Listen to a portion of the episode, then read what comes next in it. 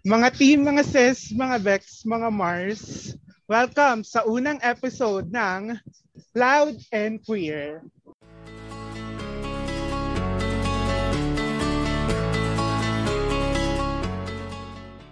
Ako si CJ. At ako naman si Pia. At ako si Shay. At kami ang inyong host for this podcast series. Loud and Queer is one of the media materials produced by the DevCom 1P6 CD2L class. And this podcast series is in partnership with the UP Alliance of Development Communication Students, the UP Community Broadcaster Society Incorporated, and the Society of Exchange Students UP.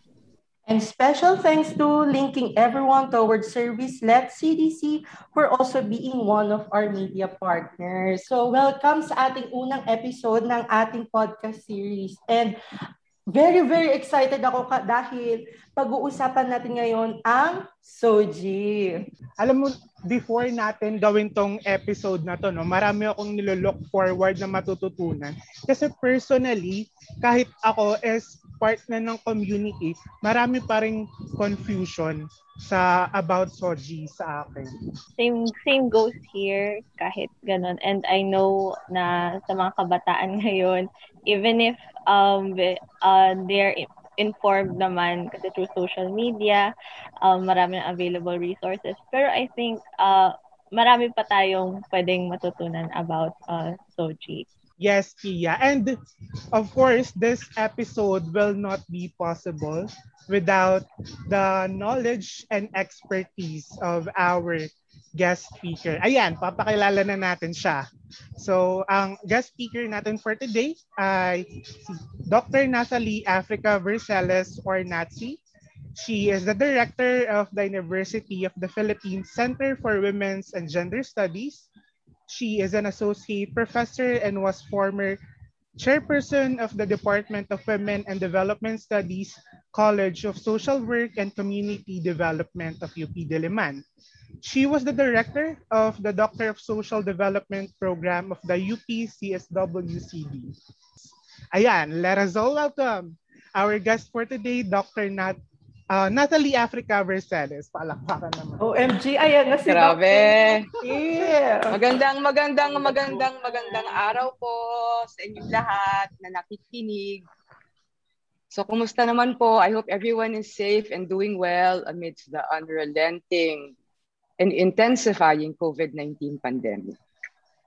So, ayun nga po, we're, uh, for this episode, we're going to uh, define uh, Soji and uh, we'll discuss why do we need to know it. So um, to start off, uh, Dr. Nat, uh, we want to know uh, from you, ano nga po ba ang Soji na patok na patok sa henerasyon natin ngayon? sa henerasyon lang ba ninyo patok?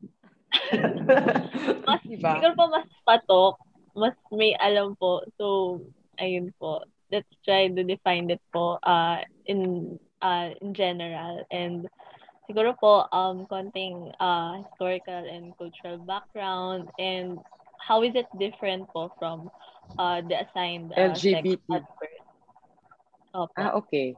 Sige. So yung Soji-esque, di ba? Hindi lang siya Soji eh. So it's S-O-G-I-E-S-C.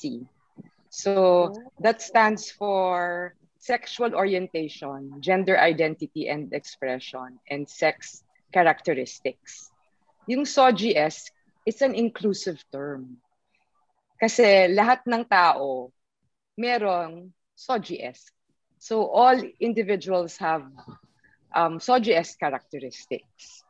So yun yata ang kailangan intindihan. Kasi minsan nakala ng mga tao synonymous siya sa LGBTQI. Yes. Diba? Eh, yung LGBTQI is specific only to lesbians, gays, bisexuals, transgender individuals, queer, and intersex individuals. So, hindi siya synonymous. So, yung SOGS, lahat tayo meron niya. Okay, yung LGBTQI members ng community, meron din silang kanya-kanyang SOGS. Di ba? Yun. So essentially yun yun. Yun lang naman ang kailangan matandaan ng mga tao pag SOGS. So anong gagawin natin? Hihimay-himayin ba natin yung mga konsepto na bumubuo ng SOGS? Ayan ba gusto natin gawin? Okay. So, ano to, lecture? ano lecture na mangyayari? Bakit, ba, bakit ba tayo nag-podcast? Kung magle-lecture din pala ako. Yun talaga. O sige, simulan natin sa sex characteristics. Okay. So yung sex characteristics ang inuuna ko lagi kasi ito yung pinakamadaling intindihin. Okay, kaya nga uh, sex characteristic siya kasi ang itinuturing niya ay yung biological differences na nag-iiba sa mga tao. Yeah. Tapos ito ay nakikita sa um, combination ng anatomical, genetic, hormonal, as well as other characteristics. So yung sex, yun yung nire-record sa ating birth certificates. Di ba? Tapos sa Pilipinas, isa sa dalawa lang naman ang nire-record sa birth certificates natin eh. It's either male or female. Kasi walang intersex option. Tapos ginagamit din natin yung terminong assigned sex or sex assigned at birth or assigned sex at birth. Kanya. Kasi kinocontextualize natin na may mga um, instances na yung sex ng isang tao ay ini-impose sa individual as is this in the case of intersex individuals. Kasi di ba binibase lang naman yung classification ng sex sa external genitalia. Yeah. So kung ano yung nakikita ng birth attendant, kaya doktor pa yan, midwife, di ba? Sinisilip lang nila yung ari. So kung nakakita sila ng penis, automatic check male, di ba? Tapos kung may vagina, female. Pero meron kasing intersex individuals yeah. na hindi ganun kalinaw, di ba? Kasi they're born with sexual anatomy, reproductive organs, and or chromosome patterns that do not fit the typical definition of male or female. So pwedeng yung external genitalia nila hindi madaling i-classify as male or female or may inconsistency between the external genitalia and the internal reproductive organs. Pwede rin incomplete or unusual na development ng internal reproductive organs. So hindi mo talaga siya masabi, lalo na pag sanggol pa lang na male, klaro, or female, oo, klaro. Pero dahil nga kailangan may ilagay sa birth certificate, pinipili na yon di ba? Nang ina-assign na siya kaya nga tinatawag na ano eh assigned sex at birth. Kasi automatically ina-assign na, na yung sanggol. So yun po yung sex characteristics. Malinaw naman siguro yung kaya yun ang una eh, kasi that's the easiest to understand. So, okay naman. Yes po. At saka siguro ito yung mas nakaka-relate yung karamihan sa atin kasi po dito laging nakakulong yung uh, mga yung definition ng karamihan ng mga tao na uh, kung ano yung gender mo ay kung titingin ka lang sa baba An- daw. Opo, 'di ba parang mga ganun lang. Kaya mahalaga rin na maintindihan ng mga tao na meron pala tayong sa SOGI ay kasama ang sexual characteristics. Kasi um, very ano po sa atin eh, na ang pagkakaalam lang natin sa SOGI ay hanggang sexual orientation, gender identity, yeah. and gender expression. So, dapat din pala sinasama yung sexual characteristics. Sex, so, sexual, sex. Pero alam mo, napaka, napakahalaga talagang pag-usapan eh, yung sex characteristics. Kasi yun naman ang punot dulo, di ba? yun ang ginagawang, kasi yun ang ginagawang basehan. Kasi nga, again, I, I, ano, I bring you back to the problem of there being only two classifications, di ba? So male-female lang. Okay, walang intersex. Sa Philippines to ha, kasi in other countries meron. Tap, not many other, but there are countries. Tapos, kung ano yung assigned sex at birth mo, nakaka, nakaka-track ka na, di ba? Nakakahon ka yeah. na. Kasi nga binary ang pagtingin natin sa mga tao. So if your assigned sex at birth is female, okay? Ang expectation, hindi lang expectation, ang dictate, di ba, ng lipunan wow. is that you will identify as a girl when you're young and as as a woman when you're older and then express yourself in a feminine way. 'Di ba? And Conversely, for those whose assigned sex at birth are male, diba, they should identify as boys and then later men, and then they should express themselves in a masculine way and adhere to all the masculine norms, di ba? Yung roles, stereotypes. Can you imagine, dahil lang sa simple fact na panganak ka with that particular Yeah. genitalia. Di ba? How fair is that? Yun ang dapat natin pinoproblematize. Bakit Yeah. mo ako sinasakal? Di ba? Bakit mo ako pinipilit? Di ba? Wala ba akong kalayaan pumili kung anong identity ko? Kung gusto ko maging masculine or feminine or ayoko. Di ba? So yun dapat ang So yung sex characteristics, mahalaga din siya dahil nga nakabase doon ang lahat, no? Na expectation sa ng lipunan. Yun. So yun, preach, Ma'am Nad. So tama Yeah, I'm so sorry. Eh, kasi, kasi, kasi inimbitahan niyo ako, di ba? Yes. So, Yes. kailangan yung aking passions ma-share ko din. So, that's that's what we should really be. Yes. Hindi, kailangan Yeah. natin pag-isipan. Hindi, tama yan eh.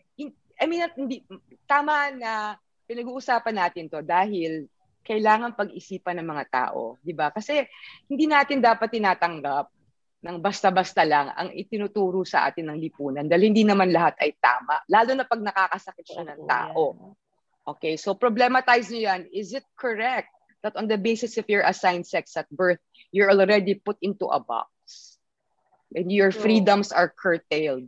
Your choices, your opportunities are delimited by the societal dictates surrounding your sex and then your gender. Okay? Okay na ba yon? Saan na ba tayo? Hindi na mag Yes. unang unang component pa lang no. Sobrang Opo. malaman. Grabe. Ah, Na-feel na hindi, natin. pero mahalaga yun. Pa lang. Opo. Oh, sige. Mahalaga nga Oh, pumunta na-. I think we should go na to, so I started with sex characteristics. Sa dulo ako nagsimula, yung S, Yes. yung SC, di ba? So ngayon, sa gender identity naman tayo. So ito naman, mas mahirap siyang intindihin. Pat, pa, sa palagay ko ha, sa, sa mga Yeah. tao. For me din po. You know sobrang- Din po. Di ba, Shay? Identity. Ang, ang hirap Right. siyang ipaliwanag sa mga pero- tao, lalo na yung mga tao na binary lang ang kanilang pag-iisip. Yes Yeah. po. That's so Correct true. na yung Parang na yung binary thinking. Yes po pag Diba? pinag-usapan nga po yung 'di ba parang sex, gender, iniisip ng karamihan is parehas lang naman 'yan. Alam mo Kaya sa form, di ba? Yeah. So, hindi nila maiisip parang, ha? Eh, ganun tao na salungat yung kanilang gender identity sa kanilang sex assigned at birth, di ba? Or may mga tao who don't identify as man or woman or who feel that they are both man or woman or they're neither man or woman. Parang, ha? Di ba? Parang, it's so, ano, complex naman, ganyan. Pero, ito sinasabi ko, kahit na complex siya, kailangan natin siyang intindihin dahil merong ganong mga tao. Yeah. Okay? So, hindi nasa sa kanilang paliwanag sa inyo, di ba? Nasa sa atin na intindihin. Okay? So, can I, can I, ano, elaborate? So, yung identity, yung usapin ng identity, komplikado naman talaga siya. It's very complex kasi that that's about the core of who and what we are, di ba, as individuals. And gender identity is only one of our of the many dimensions, di ba, of identity. Ang gender identity reflects a deeply felt and experienced sense of one's own gender. Again, ah, deeply felt and experienced. So, sino bang nakaka-deeply feel and experience? Di ba? Yung tao lang mismo. Yeah. Tayo. Correct? Correct. Tama. Nobody can Yeah, tell you na itong nararamdaman mo, itong nararanasan mo. Hindi, hindi mo yan katawan, di ba? Hindi mo yan buhay. Okay? True. Okay? So again, gender identity is not determined by assigned sex at birth. Okay? Hindi siya necessarily connected. Okay? Or or congruent. Okay? Tapos may mga cisgender individuals. Karamihan naman, hindi meron, makaramihan ng mga tao ay cisgender.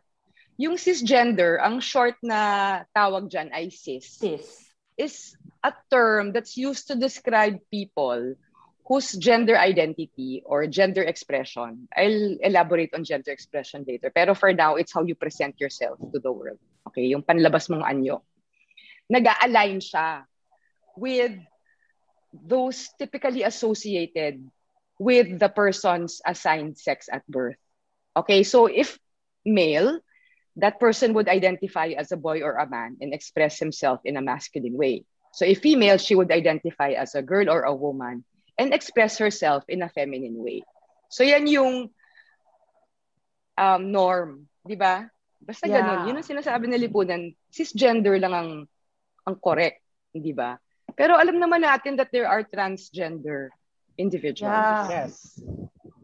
Okay, there are many transgender individuals. That's why people need to understand, ano ba tong transgender? Yung transgender naman is, or trans for short, that's an umbrella term for people whose gender identity or expression is different from those typically associated with the sex assigned to them at birth. So nakita niyo yung pagkakaiba sa cis. Kasi Yeah. hindi nag-align. 'Di ba? According to what society says ha. Kasi society lang naman ang nagdidiktat, gumagawa-gawa na dapat ganito eh. Okay. So kaya nga sinasabi typically associated. Kasi hindi naman sinasabi na yun ang dapat. Sinasabi lang na yun ang ipinapataw ng lipunan. Okay? So hindi siya um, nagko-conform sa societal dictates. Okay? About um, his or her assigned sex at birth. Okay? Na dapat nagko-correspond. So yun yun. Yun yung transgender. Tapos merong trans women. Alam niyo naman yung trans women. Yeah. Okay. Tandaan nyo na yung trans woman, hindi siya spelled as one word. Kasi kala ng mga tao, nakita ko kasi na dikit eh. No. So trans space woman. Woman. Kasi trans is again short for transgender. Okay? So yung trans woman, assigned sex at birth, male, gender identity, woman. Okay? Tapos meron ding trans man. Assigned sex at birth, female, gender identity, man. So, ang trans woman at trans man, nagko-conform pa rin sila sa binary. 'Di ba? Kasi man or woman pa rin sila eh. 'Di ba? Correct? So, yun yun. Pero meron ding mga non-binary. 'Di ba? Mag mag-etiquette na ba tayo? Pwede ba ako magsingit ng etiquette? Sige po, go lang po. Go lang. Go lang Oh, po. okay. Okay, kasi ay, sinisingit ko tong etiquette slide na to pag nagpe-present ako eh. Yung transgender, we use it as an adjective ha, not a noun. Yeah. Okay? So we say, kung wari, Juan is transgender or Juan is a transgender man. So we don't say Juan is a transgender. Okay? Kasi that would make it a noun. Tapos we also use transgender, not transgendered. Naririnig ko yung ginagamit, transgendered. Parang may ginawa. parang may ginawa dun sa Yeah. tao. parang, na, parang create, transgender, yeah. So walang ganon, walang transgendered. Okay? Oh. So, that's my etiquette. Ano lang yon Break. Tapos, kailangan natin pag-usapan yung gender queer or queer. Ayan. Okay, so ito yung ito yung Q. Medyo Oo, ito yung cue. siya talaga, promise. Like, if you ask someone, I am queer. So, ang ang magiging response nila, oh, how can you explain that? How? Parang, Parang di ba, ano parang yun, how? What is that? Yeah, Not yun nga. O, so ito na, para na, para ito na. Ayan. So yung queer, na ito yung, lahat. ito po yung Q dun sa LGBTQI, no? So this is also an umbrella term for gender identities other than the binary man and Mm. woman. So people who identify as queer may see themselves as both man and woman, neither man or woman, or falling outside the categories man and woman. So it refers to those who transgress and challenge the socially constructed gender binary. So ito yung queer. Okay, so hindi sila nag-adhere dun sa man, woman na identity. At pero kailangan ko rin yatang banggitin na I'm sure naririnig natin yung queer which is also used to refer to Yeah. sexual orientations. Yeah, Ang- di ba? That deviate from the heterosexual norm. So just for people to know that it's also used um, not only for gender identity. Okay, pero para sa akin, um, I use it for gender identity kasi nag, nagpapalinaw siya, di ba? Mm. Kasi non-binary nga yung mga queer, di ba? Okay. Tapos, meron ding ano, gender fluid. Okay ba yun? So yung gender fluid means that person has or expresses a fluid, parang water, di ba? Or unfixed gender identity. So yung mga gender fluid, gusto nila flexible sila. They prefer that rather than commit to a single gender. So they can also move between genders or express multiple genders. So yun yung gender fluid. Madaling tandaan niya kasi nga fluid. Di ba? So hindi siya nakapako. So, so yun yung mga queer identities. Tapos, again ha, so yung transgender individuals, they can conform to the binary categories of woman and man, as in the case of trans women and trans men, or they can go beyond these binary categories with non-binary identities, such as queer, gender fluid, and there are other non-binary identities. Super dami na if you Google Yeah. it. Pero siguro just as other examples, merong a gender who or not having a particular gender or may bi-gender, having two genders. Pero I'm sure alam nyo na there are so, so many other gender identities. Ayun. So yun yung essentially yung gender identity. Ay, importante yung misgendering. Kailangan natin yung banggitin.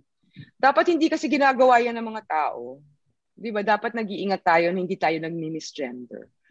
Etiquette din yan. So, we have to avoid misgendering, which is using a word, especially a pronoun or a form of address that does not correctly reflect the gender identity of a person. So, yun yung bad. Bad manners. Po. Mga Ah, etiquettes like For the benefit of our listeners, DocNat, ano po yung mabibigay niyong example ng misgendering? yung pag nag-express na yung um, transgender or or ano or queer individual ng kanilang preferred pronouns, 'di ba? Sasabihin nila she, her or he, him or they, them. Tapos hindi mo pa rin siya susundan. Except pag inadvertent, alam mo yun yung parang nagkamali ka lang, but you have to correct yourself and you apologize. Pero yung mga iba talaga hindi nila nire-respeto. Yeah. Yes po. Diba? Parang feeling nila, hindi, eh, pasas lalo na yung for queer, yung they, them, parang isang tao ka lang eh. Parang pinaparong grammar mo pa ako. Oh, Parang yeah. ganun. Oo, yeah. parang, pa- parang binaburden mo pa ako, ano, with, you know, in speaking with wrong grammar only because you want me to respect your, ano, preferred pronouns. Yung mga ganon. That, that's misgendering. Kasi respeto lang yan. Di ba? Basic respect. And re- respecting the gender identity of a person. Di ba? Yeah. So we should always use the correct pronouns, particularly for transgender individuals. And also, ah, to add po, syempre, di ba sa misgendering, siguro kasama na rin dyan yung, yung names, Doc Nat. Like, ito yung name ko, like yung dead naming, yung the issue of dead Yeah. naming, which is very Yeah. important. Especially, ako po, I identify myself as a trans woman. Pero ito, ito yung binigay kong pronouns, bago, ito yung mga, ito na yung bago kong pangalan. Pero it's somehow, kumbaga, nasasaktan pa rin ako, syempre, kapag ginagamit pa rin yung mga, yung luma kong name, which is very, very, kasi nga, I am a new person. Yun na yung lagi kong sinasabi na, I am a new person. Pero kapag tinatawag mo pa rin ako dun sa luma kong name, ay very, parang all the trauma and the bad experiences, Yeah. bumabalik. Yeah. Parang ganon. Sa, sana maintindihan ng mga tao yun, Shay, na hindi lang siya Yeah. parang whim. Yung whim na, basta gusto ko Yeah. lang ito yung name ko. Hindi, it's very personal. Yes. Okay? So we, Yes. we have to, yung pag, ah, kaya nga dead eh, di ba? Kasi dead name na siya. So yung dapat Hindi na siya natin dapat binabalik. banggitin. Oo. Hindi na dapat gamitin. Oo. Yeah. Pero iba pang iba pang pakikibaka yung kasi kailangan pang bakahin yung pagpapalit, you know, pagre-recognize ng Mm. ng ating preferred names, 'di ba? Even in university documents. Kasi nga ayaw na nilang makita. Parang they don't want to have anything to do with their dead names. So, yun. We want to prevent naman kasi that yung sinasabi ni Shay na sobrang nakaka-stress, 'di ba? Pag nababalik yung pangalan mo or worse pag ginagamit pa to address you, no? Yeah. So dapat ba natin pag-usapan yung transitioning? Shay, gusto mo ba yon pag-usapan? Yeah, actually medyo as ayun nga po, parang ako rin, parang kasi for me ang ang idea ko ng gender is ano, very identity po ay very fluid. Like hindi naman talaga ako pinanganak ng ito na agad yung naisip ko. Parang I undergo different experiences, mga traumatic and at the same time um, enlightening experiences.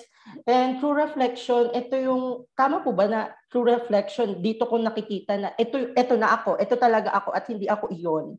So yun po yung parang idea ko ng transition. Oo.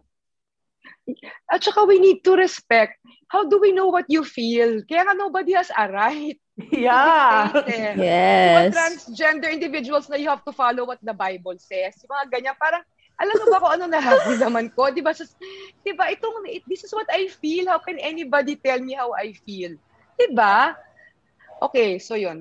Sorry, ano, na, ano ako na, Ajit. Go po. okay, go lang po. Lahat po tayo dito, Ajit, ma'am. Yes. okay. Yan. Kasi di ba, dito talaga nahihirapan, I think, yung mga dogmatic religions yeah. sa issue ng gender mm-hmm. identity. 'Di ba? Kasi nga ito ang tinuro, 'di ba? Ito yung nakasaad sa holy book, 'di ba? Parang ganyan. Pero ito yung lagi kong sinasabi. I was Catholic school educated. From preschool, preschool ha, to high school. And the God I came to know is compassionate, just, and intolerant of oppression. Okay? Amen. So I feel that I am still abiding by the principles of compassion, justice, and um, intolerance of oppression. When I do many things, and in particular, when I respect and honor a person's gender identity. See, that's being a good human being, don't you think? Yeah, tama. Diba?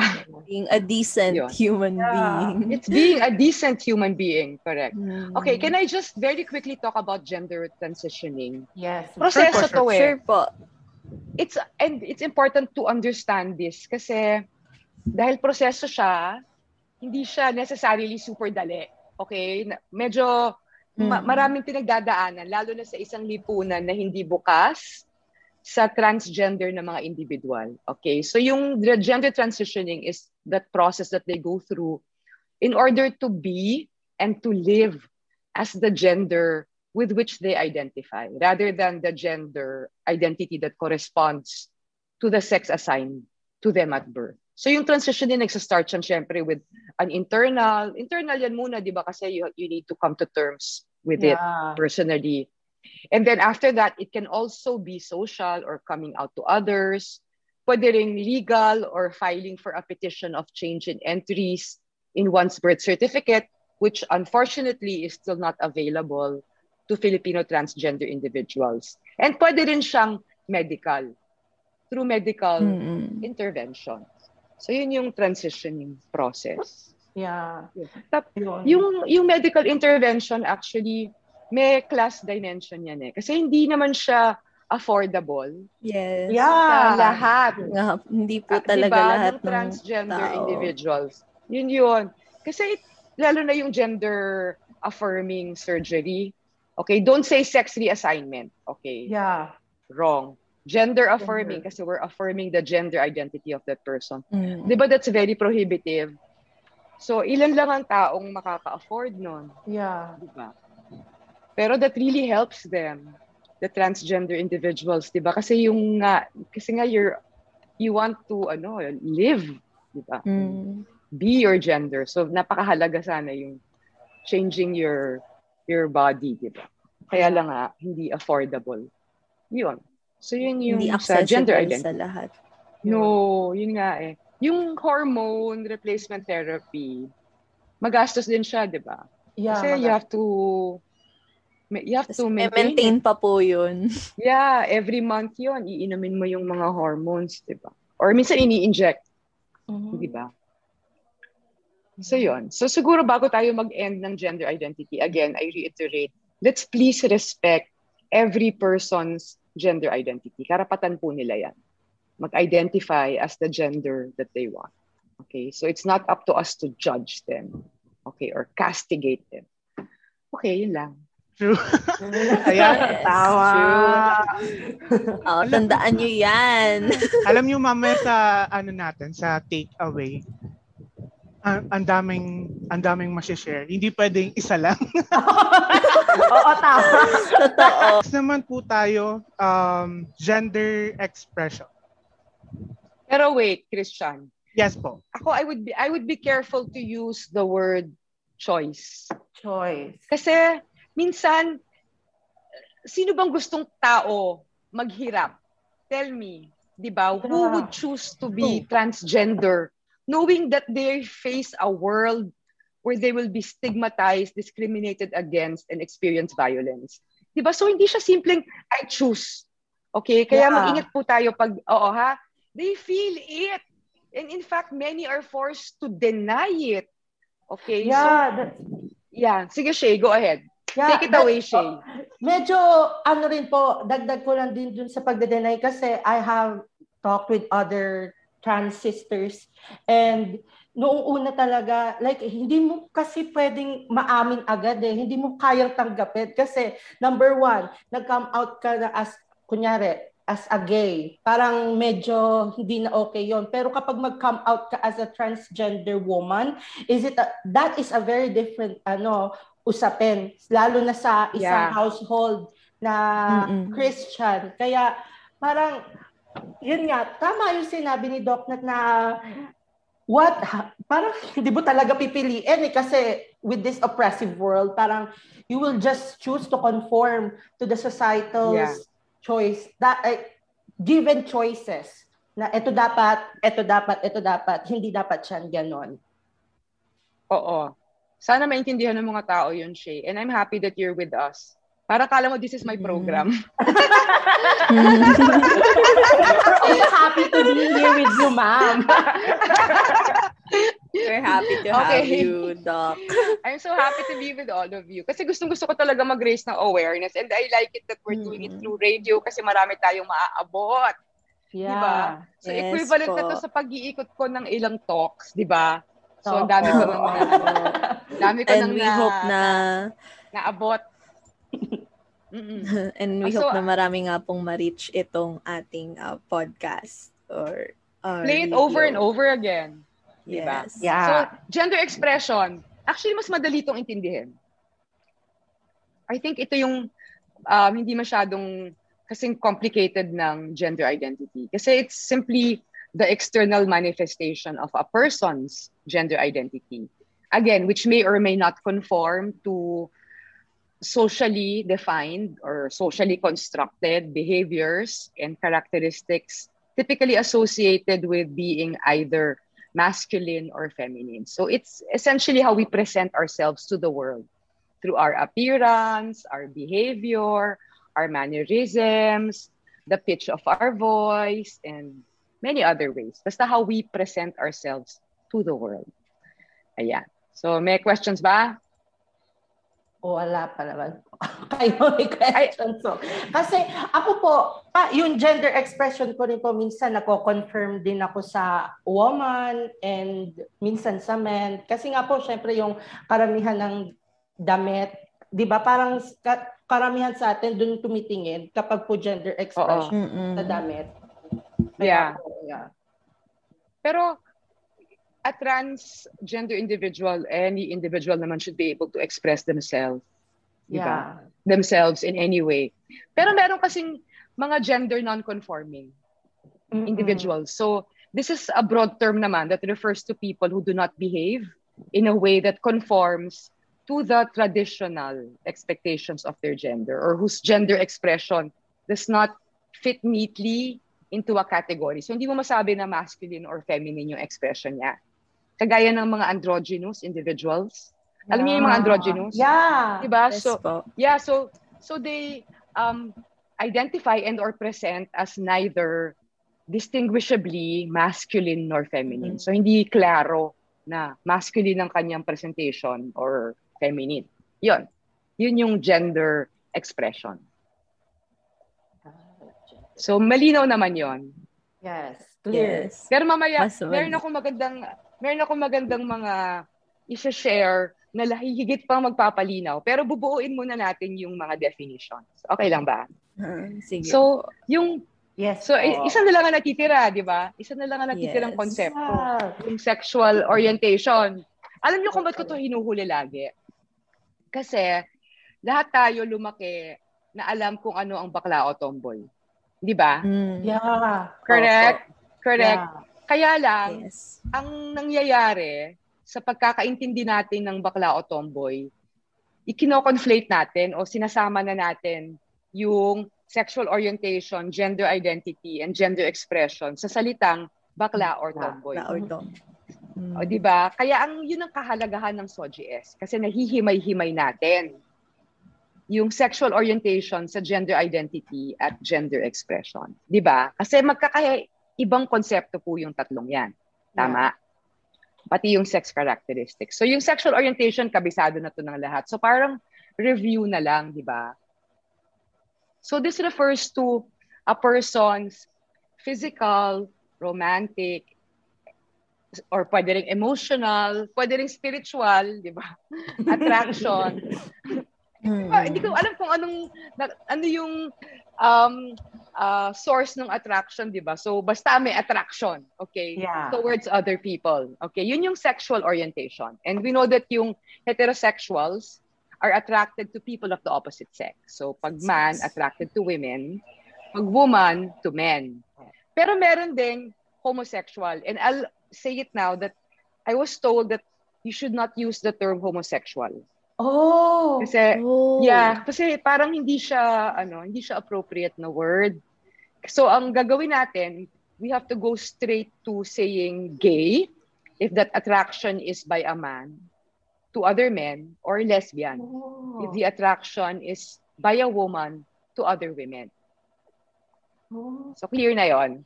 Yeah. Yung homo- yung that's something we're learning New learning ngayon. We're, learning you're, natin we're learning something new. Oo, na Oo. homosexual should not be. Ah, so dapat po specific. Oo, Uh, just say gay straight or it. lesbian. Mhm. Di ba? Okay. Tapos meron ding bisexual. And we know that bisexual individuals are attracted to people of both sexes. So these are men or women attracted to both women and men. So, kasi nga bi, alam na natin yan. Tapos meron ding pansexual. Actually, ito yung pinaka-exciting. Yeah. Di ba? Yung pan. Di ba? Kasi talagang the world is your oyster. Di ba? Pag pansexual ka, di ba? Yeah. Kasi, kasi a pansexual individual's attraction is not limited to any particular sex or gender identity. So the attraction can be to women, men, trans women, trans men, queer, gender fluid, etc. individuals. So yun yung pansexual. Okay? Tandaan nyo, pan. Tapos yung opposite extreme naman ng pansexual ay yung asexual. Ah. sexual, yeah. Alam mo, tinatanong ako ng mga tao kung meron ba talagang mga ganyan. Ang sagot ko, opo, meron po. Kasi hindi sila makapaniwala na may mga individual na walang attraction or kakaunti lang yung attraction sa kahit sinong tao. Little to know. Yeah. Yeah, little, uh, little or no, no attraction even to anyone. And this is not the same as celibacy or abstinence, ha? Kasi yung celibacy or abstinence, yung you um, choose not to have sex. Okay? Kasi nga that's based on choice or circumstance. For example, a priest may be celibate, correct? And abstain from Yeah. sex. But that does not mean he's not attracted to everyone. To anyone. to everyone. Tuloy, pan. Naging pan. Pwede namang pansexual si father. Opo. yeah. Who are we to dictate? Di ba? Tama po yan. Okay. So, so yun. Okay na. So, klaro na yung sexual orientation. So, I hope malinaw na sa mga tao. So, again, kailangan may review, di ba? As a, as a good teacher, di ba? Kailangan nag, nagre-review. Okay. So, again, yung um, assigned sex at birth is either male or female with intersex not being an option in the Philippines. Yeah. Sexual orientation or attraction can be towards women, men, and other genders. Gender identity can be female, woman, girl, male, man, boy, or other genders. Yung gender expression can be feminine, masculine, or other. So, klaro naman siguro sa mga tao yon. Yeah. Yes po. Yes. Ayun. Tapos, importante itong point na to. Remember ha, listeners, sexual orientation, gender identity and expression, and sex characteristics are not always aligned. Okay? Yeah. Yes. Okay? So, hindi dahil yung assigned sex at birth mo ay female, your identity will be girl or woman, and then you'll express yourself in a feminine way. Ha? Hindi yan laging ganyan. At Mm. hindi yan, yan ang idinidikta na tama at normal. Okay? Pero hindi lang yan ang normal. Kasi nga, normal lahat. Yes. Yung diversity It's ng okay. SOGS ay normal. Okay? Norm. So, ito na yung part na ginawa, ginagawa ko tong ano. I mean, I always share this kasi nga, I find that people confuse these concepts in these ways. Ha? So, ito yung first. We distinguish sexual orientation from gender identity. Okay? Kasi lesbians can identify as women, Yeah. gays can identify as men. In other words, lesbians and gays can be cisgender. In other words, there's no incongruence between their um, sex assigned at birth, di ba? And their gender identity. Kasi di ba alam nyo yun yung, may mga tao pag nakakakita ng lesbiana, nila, kumari butch, di ba? Yeah. Gender expression niya, butch siya, di ba? Parang masculine siya. Agad-agad ina-assume na gusto ng tao na yun maging lalaki, na trans man siya. Di ba? At syempre kasi attracted din siya to other women, pero not necessarily. Okay, so there are lesbians and there are gays who are cisgender. They're perfectly happy with their bodies. Mm. Okay? Mhm. That people have to understand that. Kasi nga different, kaya nga ito yung SOGS Kaya nga ako nandito this morning, eh, this today. Kasi nga hinihimay-himay natin. Okay? Next po, we also distinguish gender identity from sexual orientation.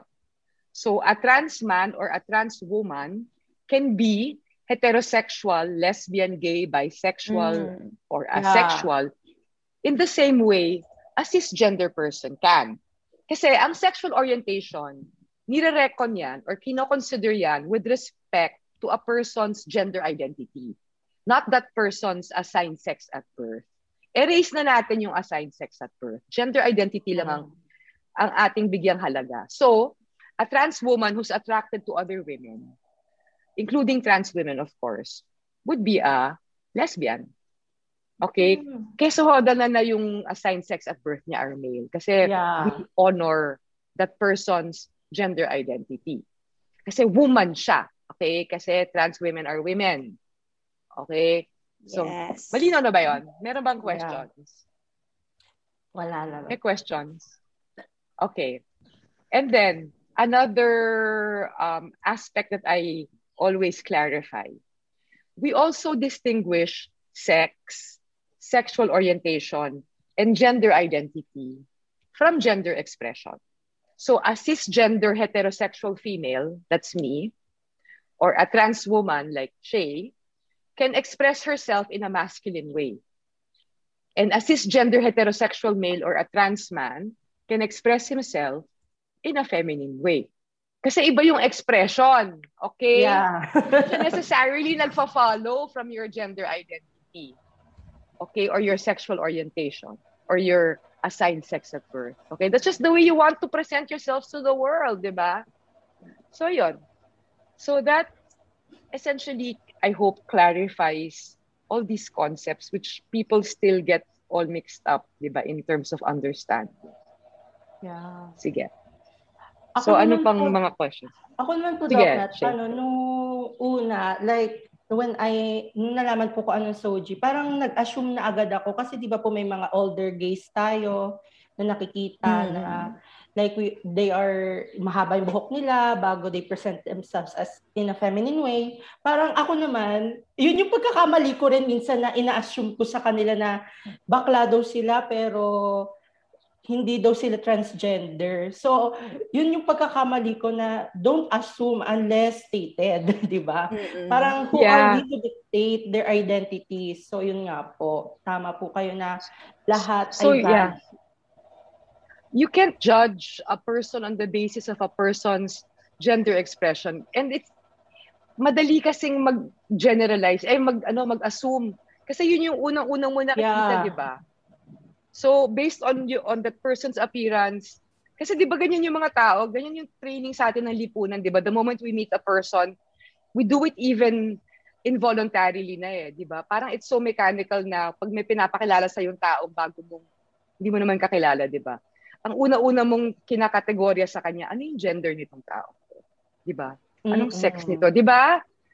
Kahit na nga baby, Yeah. 'di ba yung babies magkakamukha lahat? Parang ba't napakahalaga bang alamin na natin agad-agad? Mm. Babae ba yan lalaki? Di ba lalo na pag yung mga baby na nakaputi, di ba lahat ng baby pare-pareho lang itsura? di ba? So, tinatanong natin agad, babae ba yan o lalaki? Bakit ba napakahalaga? So, kailangan alamin. Di ba? So, so ganun, Pati yung ganun mga talaga. ano saka, gender reveal parties. I don't- Yeah. Di ba maawa naman kayo? oo, oh, I Palang hate yan. those things. Oh my Diyos gosh. ko! Pinakunahan na Itigil nyo na yan. Itigil nyo na yan. Yeah. Tama. Announcement. Oo, announcement po namin. Mm-mm. Pwede wag na tayo mag-gender reveal parties. Kasi, ayun na naman eh, binibigyang halaga na naman natin kung ano yung sex nung batang yon, nung baby na yon, na fetus pa lang no, huwag naman natin siyang aagawan ng kalayaan, maging, di ba? So in other words, Mm-mm. early, early, early on, we already are readying that gender box where that child is supposed to fit into and stay into, even while the child is still in the womb. How unfair is that? Di ba? Ang pinaglalaban lang naman natin kalayaan ng tao. Di ba maging kung anong gusto nila, kung saan sila komportable, kung ano makakapaligay. Makakapaligaya sa kanila. Pero Shay, dadagdag ko lang. Kasi alam nyo, yung term na transgender, relatively new yan eh. Di ba? Nung bandang 90s lang siya Yeah. come into public consciousness, di ba? So if you talk to mga older, older gays and lesbians, di ba, yung mga seniors, yung mga older persons, hindi nila ano yan alam. So kahit na trans sila, hindi nila nakagawian, Ah. di ba, na intindihin ang sarili nila sa pamamagitan ng lente ng gender identity. Kasi bakla, tomboy ka lang naman.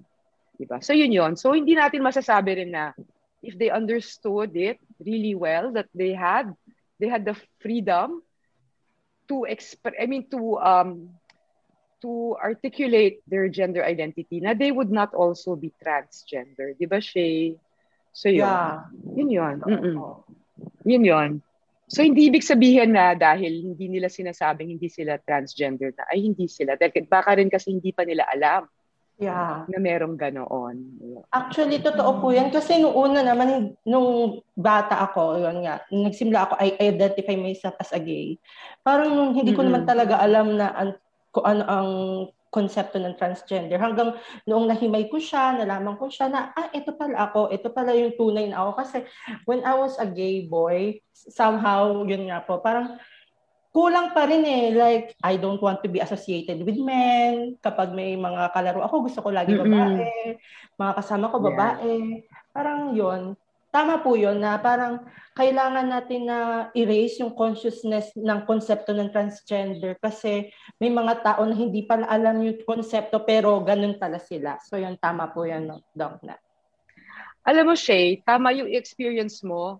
I-replicate mo yan na maraming beses. Kasi ang dami kong kilalang transgender individuals na nag-start by thinking that they were gay or lesbian. Yeah. But not that they were trans women or trans men or trans girls or trans boys. Kasi nga, they didn't know that there was such a possibility pala. So yun, yun yun. Kaya nga maganda tong show natin na to eh. Di ba? So that Mm. people will be clarified about um, Yes. their identities also. No? Yun. And what they can identify as. Yeah. Sige. Ako naman, Doc, uh, may question ako. Um, ayun, about Soji in general. How can we uh, parang explain it better. Siguro, let's say, according to um age groups, as early as, um, ayun, mga 3 to 5 Yeah. years old, how, paano namin siya i-explain better? And then, what if ang age as around 10 to 12, um, ano na po ba yung kailangan nilang malaman with Soji kapag teenager na and pag young adults, pataas, or even kahit isama natin yung mga um, 30s, 40s, or even 50s, let's say, yung Boomers. age ng mga, yeah, mga, so, pasensya na po, pero, ayun, let's say, let's say yun, yung mga kaedad ng um, mga nanay at tatay natin. So, um, within those age groups, um, ano-ano po ba yung dapat nilang malaman when it comes to Soji SC? Okay, pero ang unang-una kong gagawin ay babasagin ko yung gender binary. Mm. I'll always start with that. 'Di ba yung simul yung sinimulan ko na dapat pag yung assigned sex at birth mo, ito, dapat ito yung identity mo, ito yung expression mo, ito yung sexual orientation mo. Okay? So babasagin natin 'yan. So we have to tell them na Pero yung mga bata kasi pag very young wala pa silang notion yan eh, 'di ba? I mean, Yeah. it's just a developing idea na dapat pala ganito, ganito. So dapat kung bata, huwag natin palalakihin na they have to fit into one of two boxes only. Okay, so that's the best thing you can do for very young children. Okay, wag nung yun yung i-gender gender, ha? Okay, pabayaan yung maging malaya sila pumili kung anong gusto nila, no? Kung anong laruan, kung anong damit, Yes, kung anong, ng activity. Oo, okay? Mm. Okay, so yon. So that's how you start with young children. Kasi I don't know if you can explain attraction 3 to 5. 'Di ba? So, you do it siguro depende rin kasi may mga bata naman siguro na advanced. Pero i, i ano lang, i cut down natin into very chewable concepts, 'di ba? So yung sexual orientation is your attraction, 'di ba? Yung ano yung like mo na tao, Mm. 'di ba? Sinong tao gusto mo? Ganyan. Tapos yung gender identity, what do you feel you are, 'di ba? Like do you feel you're a girl? Do you feel you're a boy? Or do you feel that you're not a girl or a boy? 'Di ba? And that's possible and you have to explain that to them. Now, it's possible there are you it's okay not to feel like you're a girl or you're a boy. Yun. And then expression, you explain to them na this is what society says na if you're a girl, you should look like this, you know, wear dresses and pink. And if you're a boy, you're supposed to wear blue and pants, ganyan. But also, there are people who are not comfortable. There are girls who don't want to wear dresses and boys who don't want to wear pants. 'Di ba? And so and it's okay. I think ang importante more than anything is to say pag young children that it's okay. It's okay. Yeah. 'Di ba? That there's nothing wrong. 'Yon. So 'yon. Tapos syempre pag, pag as, uh, and then the older they get, just work on those concepts, build on them. Pero at, at its basic, break the gender binary and then say that it's okay, it's normal. Ay kailangan siguro dito ko na rin i-insert na human sexuality is diverse. Okay? Mm. So, yung SOGS, there is a diversity and that is normal. Okay? And there was a statement by the Psychological Association of the Philippines that asserted, based on psychological, clinical, and social science research, that being lesbian, gay, bisexual, and transgender are part of the normal all Yun. caps, bold, underline. Okay. Lahat Lahat. ng Normal. emphasis. Tapos yung font niya, yung pinakamalaking font. Ayan, ulitin na po natin na normal. Normal. Normal. Normal. Variation of human sexuality and gender identity and expression. I am quoting from the Psychological Association of the Philippines statement.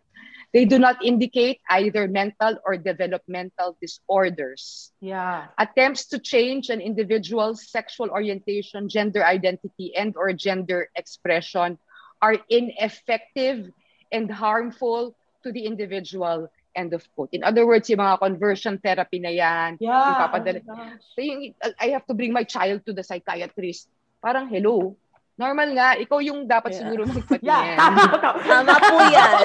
Tama po yan. Oh my God. okay. Okay. Di ba? Yun. So sana uh, maintindihan ng mga tao na normal po siya. Ang pagiging diverse po ng iba't ibang mga tao sa kanilang SOGS ay hindi po dapat nating ikatakot, ikagalit. Okay? Ito po ay normal lamang. Bahagi po ito ng pagiging tao. Tao. Yan.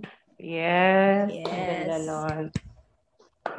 Ang happy, ang happy-happy ko ngayon nakasama ko kayo.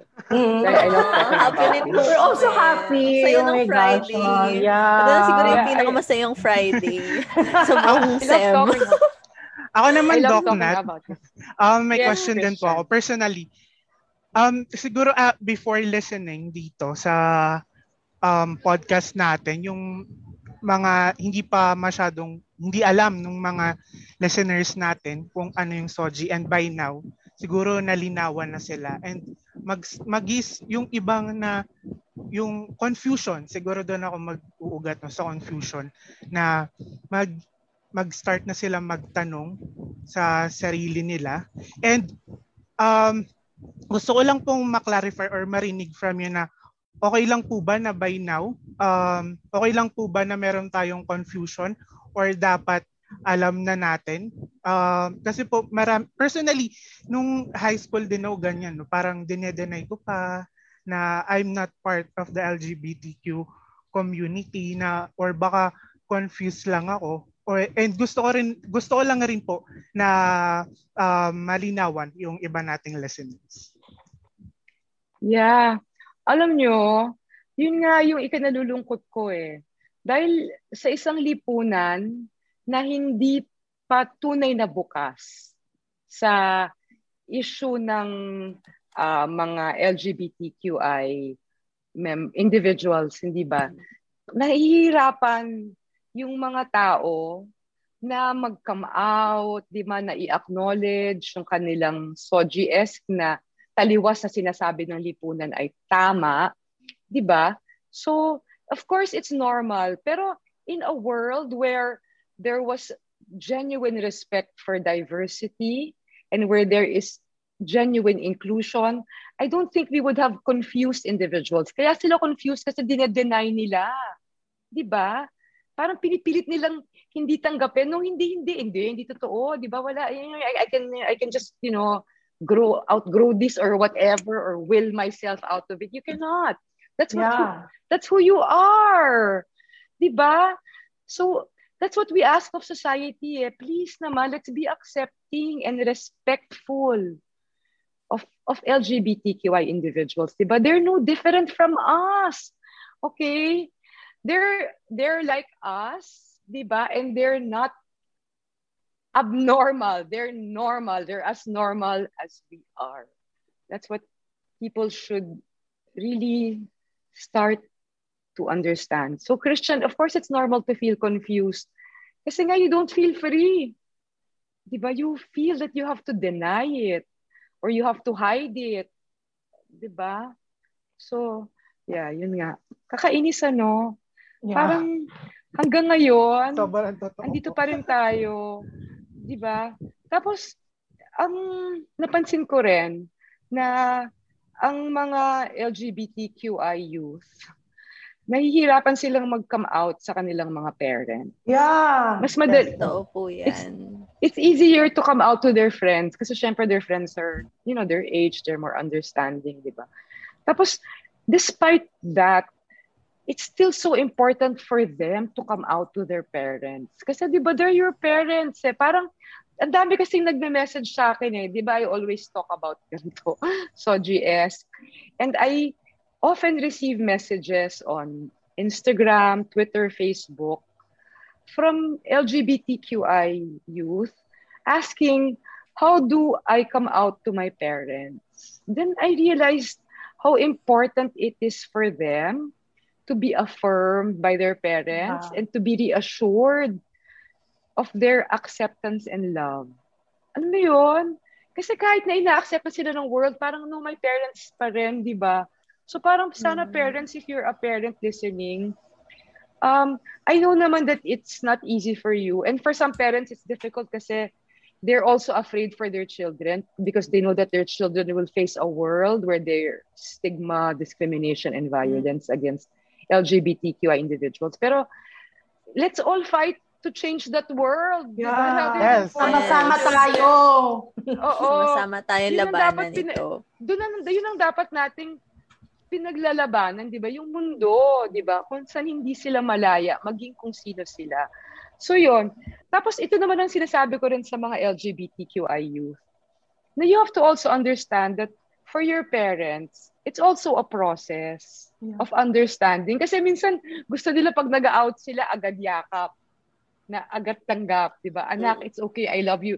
Pero there are parents who are like that. Kasi alam mo, yung mga nakausap ko naman parents na ganyan, alam na alam na pala nila simula nung bata pa yung Yeah. nila. Hmm. Right? It's not like parang one day, what? Di ba? Hindi naman ganon. So Hindi parang- naman sila yung super gulat na gulat Oo. na. So they, They had knew. a sense already. Yeah, Mm. they and, and a mother, 'di ba? Yung mother's very empathetic yan, 'di ba, especially sa mga anak. So they have a sense already. But still, we also need to be understanding of our parents, 'di ba? It's also a process for them of coming to terms. So let's be patient with them. So yun lang. And parents, please open your hearts. Those are your children. You have to Yeah. love them unconditionally. 'Di ba? So, mga iba dinidisown, 'di ba, tinataboy. Yeah, I don't po, understand those parents talaga. Like, hindi mo ba sila Kaya anak? Parang gawin nawawala. Parang nawa, biglang nawawala yung pagmamahal. And uh, yung point nga po natin is, anak mo pa rin yan. Anak mo siya from day one. Bakit gano'n? Parang nung nalaman mo na iba pala Just siya, because uh, nawala. nag-express siya ng different Mm. um identity ganon, you can just, you know, disown like that. 'Di ba? At saka Pero parents, ayun. your child, yeah, your children need you more than ever because of how the Yes. world still is, 'di ba? So please be there for them. 'Yun. Makakatulong. yun. Ang dami nga, 'di ba, yung ang taas ng suicide rates, 'di ba? Yeah. Kasi nga, yeah, because of all of this this burdens that they carry, no, yung difficulty, because of who you are. Diba? How fair is that? Diba? Ikaw yan eh. Bakit hindi nilang tanggapin ng mundo yan? Imbis na pahirapan ka pa, diba? To put you through all that suffering. It's not, that's not the world we want. That's not a just world. We want a kind, compassionate, just world Yes. for everyone. Yun. O, na parang naman nasa sad na tayo. Oh, Nakakasad nga po. it's the sad reality na we all face. Yeah. But don't lose hope. Kaya nga, I love what you're doing. You're raising awareness. It starts with that. Diba? Let's continue to raise awareness. All of us. And those who listen to this podcast, spread the word. Para may Tama. multiplier effect. Yun. True. Diba? So, yun ang dating gagawin. Hanggat buhay tayo, hindi tayo titigil. Hanggat may Ah. tunay na pagkakapantay-pantay na para sa lahat. Yeah. Yes. Ano ba? Ang dami, ang dami, Emotional. ano. Emotional Ang si Christian, no? ang dami nating pulot Nagiging- from this episode. Mm-mm. And ang saya Ano ba akala nyo? Hindi ba in-expect? Lecture pala yung in-expect. Pero but it's Grabe great. It's kayo. great na we're Yeah. having this ano kind of discussion, 'di ba? And I'm so happy Oo. na. That I Kasi was parang given for this me chance. din, for me nakaka-affect din yung kind of discussion kasi minsan din like kapag binibigay natin ng buo ng information like kung ano ba SOG, SC or LGBT, parang hindi kaya nilang i-digest. Kaya maganda rin Mm. po yung platform na ito kasi unti-unti natin hihimay-himay kung ano nga ba yung pagkaka-importante. Tsaka, um, siguro yung mga siguro mga older generations ganyan. Kaya nafi-feel nila na hindi hindi quote unquote normal is hindi pinag-uusapan. Kaya Yeah. it always starts with a discussion. And yun nga tulad ng sabi ni Doc Nat kanina sa mga makakapakinig nito podcast na to spread the word. Ganyan. Let's continue the Yeah, fight. let's uh, let's all spark Oo. ano, a conversation. Diba? At saka dapat ito yung word na sinespread natin, di ba? Di ba? It's being humane. Yeah. Okay? So, kasi di ba yung religions, the very dogmatic religions, di ba? They're so judgmental, so dictatorial, di ba? Na minsan nakaka-harm, not minsan, oftentimes, di ba? It Yeah. already harms Yes. individuals. So, can we not spread the word of love and acceptance, di ba? And care and compassion for all individuals? Tama. Yeah. Mm, yun. So, don't force people to be what they are not. Kasi nobody's forcing you to be what you're not. yeah. Totoo. Mm. Okay, so um ano, re- ano ba tayo? Parang realizations. Yeah. oo So, Parang ta- take away It's tameme. take away ganyan it's that, nasa, Grabe. nasa tameme, ano na tayo, tameme face.